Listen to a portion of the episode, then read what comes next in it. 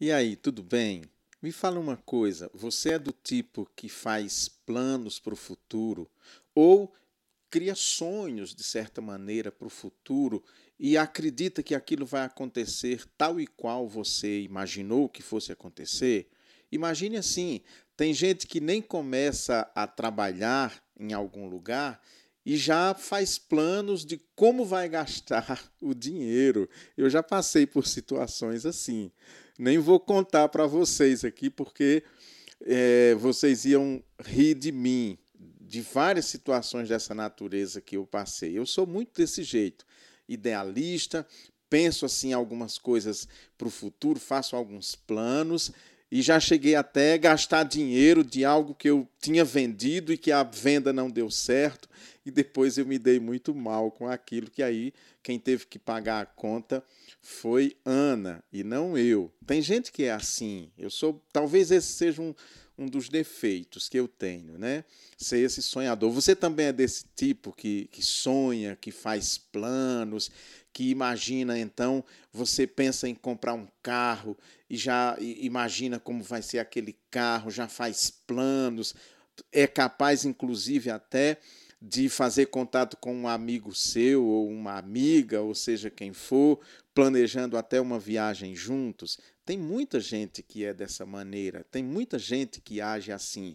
Isso não chega a ser um grande defeito, mas às vezes traz grandes frustrações para as nossas vidas, não é? Se você é assim, você provavelmente vai concordar comigo. Isso ganha contornos graves quando você envolve outras pessoas, quando você envolve a expectativa de pessoas que estão ao seu redor e que também podem ficar frustradas. Então, é sempre bom a gente manter a bola um pouquinho baixa.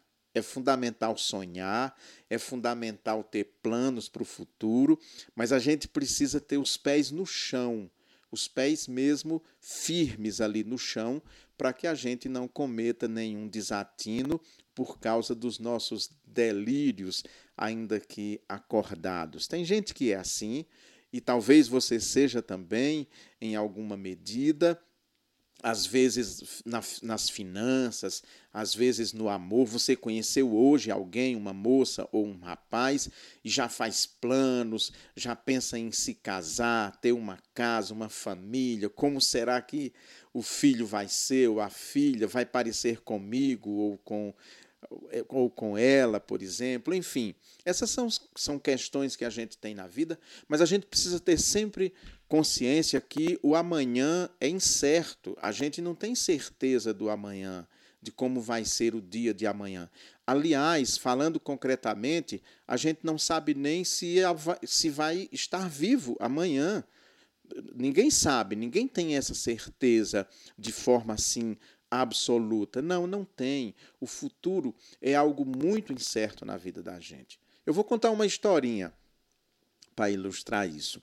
Um dia, uma senhora, ela tirou leite, ela tinha uma vaquinha, ia levando então numa, numa lata para a cidade para vender aquele leite, foi fazendo planos. Nossa, eu vou vender esse leite e vou pegar um preço bom nesse leite e aí com o lucro eu vou comprar galinhas, com essas galinhas que vão eh, crescer no meu quintal, vão dar ovos, eu vou chocar essas galinhas, vou pôr para chocar, e enfim, eu vou ficar muito rica, eu vou poder comprar roupa, eu vou poder voltar na cidade, não nessa condição humilde que eu estou, mas como uma moça, uma mulher rica, cheia de roupa. E aí as pessoas que mal me veem hoje, quando vierem em minha direção por causa do meu luxo, por causa da maneira como eu estou vestida, eu vou é, olhar para elas e fazer assim com a cabeça, como quem nem as conhece. E no gesto